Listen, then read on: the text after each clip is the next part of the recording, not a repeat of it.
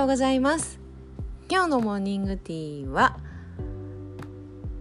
たまりにたまった本を最近読んでいるんですけどファクトフルネスっていうもう大ヒットのずっとヒットしている本ご存知の方も多いと思うんですけど本好きじゃなくても本屋さんで一度は見かけたことあったりとか耳にしたこと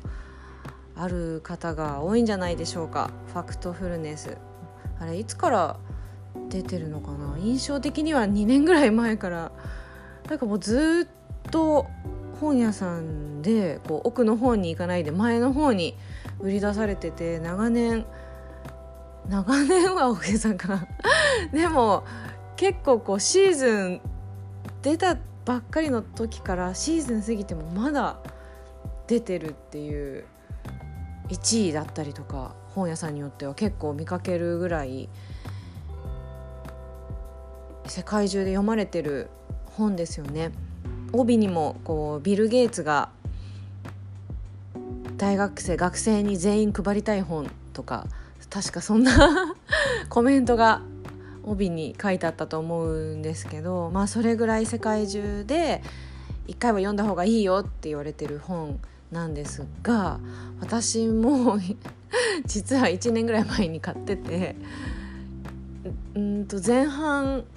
ちょびっと3分の14分の1ぐらい読んでたんだけど他の本に集中したらちょっと途中になっちゃってたんですよね実は。でも読んだ瞬間からおおおお面白いみたいな。おおなるほどねっていういきなり違う視点が見えたんですけど。だからちょっと今日ちょっと前置き長くなりましたけど ファクトフルネスので読んでまあ私ちょっとまだ読み終わってなくって今3分の2ぐらいかな。で読んでみようともう一回読み直していて最初から。今3分の2ぐらいなんですけどでもいきなりやっぱり読んでよかったなって思うところがちょくちょくあってあこういう視点で世界を見たらいいんだみたいな。だからちょっとそんな話をしたいと思うんですけど。ファクトフルネス。いや読んだ方がいいと思いますね。まだ、まあ、あともうちょっと後半残っているんですけどもうこの時点であ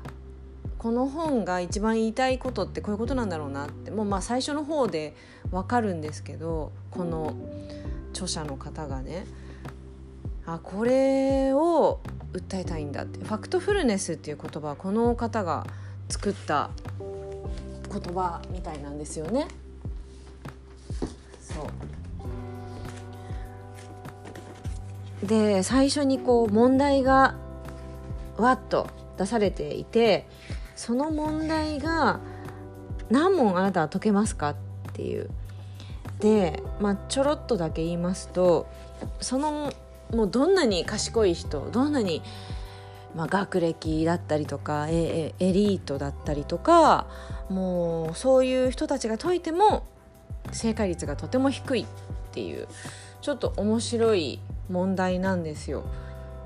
でよくここに出てくるのが チンパンジーが解い解くとまあランダムにこれこれって選ぶみたいなんですがドエリートの人たちもチンパンジーよりも高い回答率は出ないというそういう難しい難しいというかうん、まあ、違った視点からアプローチされた問題があって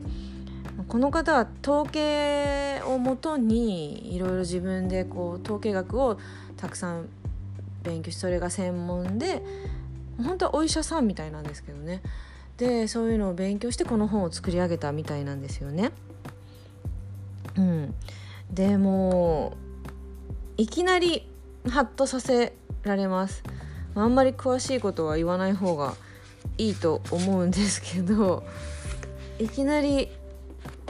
何がハッとさせられるかってまあこう世界の印象がガラリと変わりますね。あこううっすらと世界のニュースとかそういう事情に詳しくないあんまりこう自分って無知なんだよねってあんまり戦争とか歴史とかあんまりよく分かんないと私も分かんないんですけどそういう知識があんま自信ないよっていう私みたいなタイプでもこうなんとなく思い描いているイメージってあるじゃないですか。こういう国はこういう状況なのかなとかこういう貧しいところはこういうところなのかなとかすごい発展してる国はこういうもんなのかなとかこうやって争いがまだ続いてる国こういうところなのかなとか、まあ、病気だったりとか乳幼児の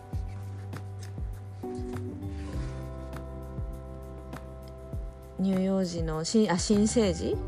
新生児の死亡率だったりとか、まあ、いろんな多方面からこうアプローチして教えてくれるんですけどそれがもうガラリと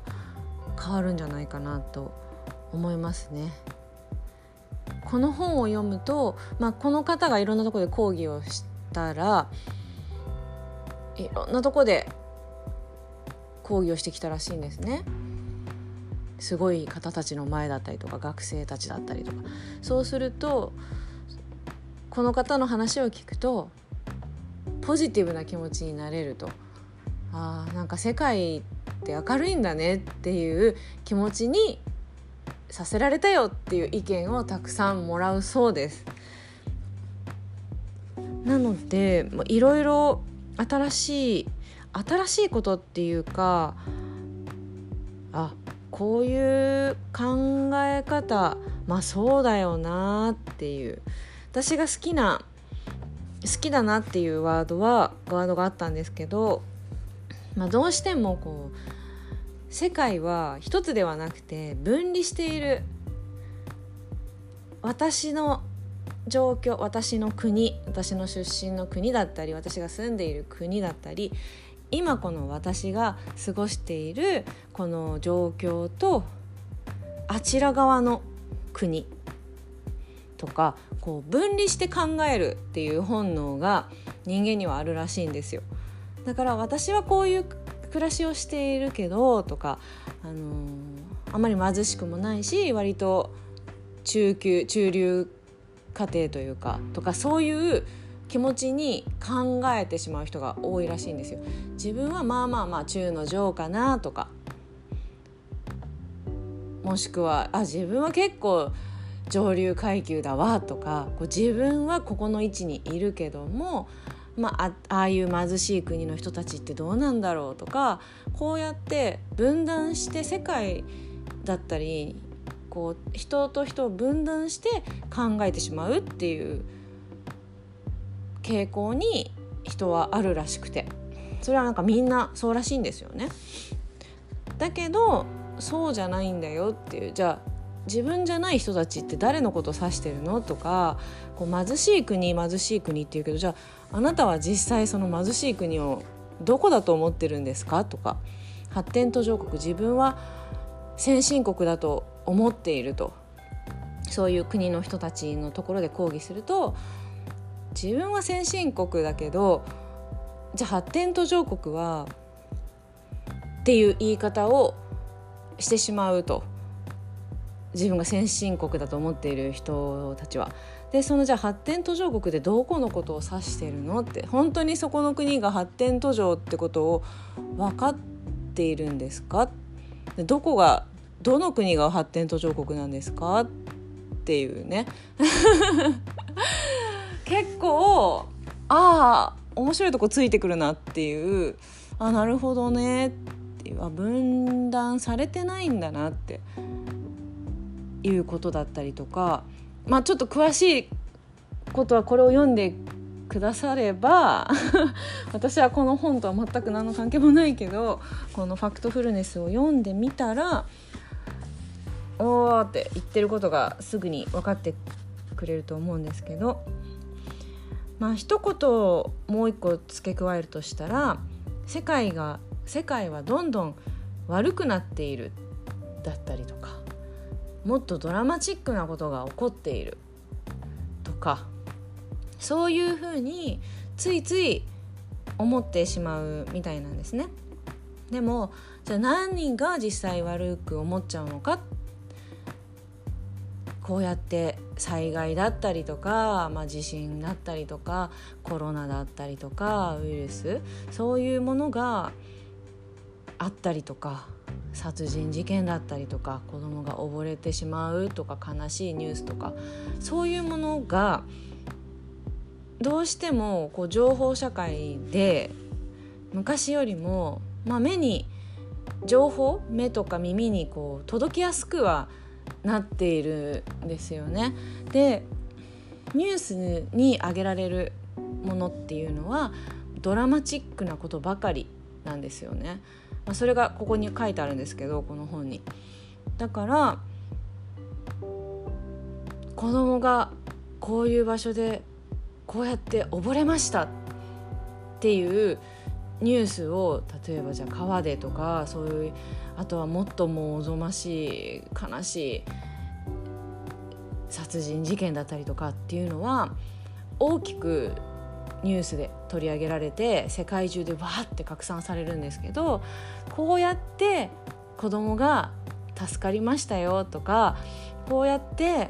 溺れない子供がこんだけいましたよとかちょっと危険な目にあったけどこの子供は助かったんですよとか殺人事件が去年は何件だったのがこんなに減ったんですよっていうプラスのニュースっていうのはニュースにならないそうなんですよ。それは全く視聴率も取れないし新聞に書いてもそれはボツになってしまうらしいんですね。だから悪いニュースとか衝撃的だったり人がゾッとするようなものだったりとか怖いとか悲しいとか感情がドラマチックになるようなものばっかりニュースでたくさん挙げられるんですって。だからまあ言われてみたらそうですよね。子供が今日は何人助かりました？とか病院で何人の命が救われましたとかそういうニュースってないじゃないですか。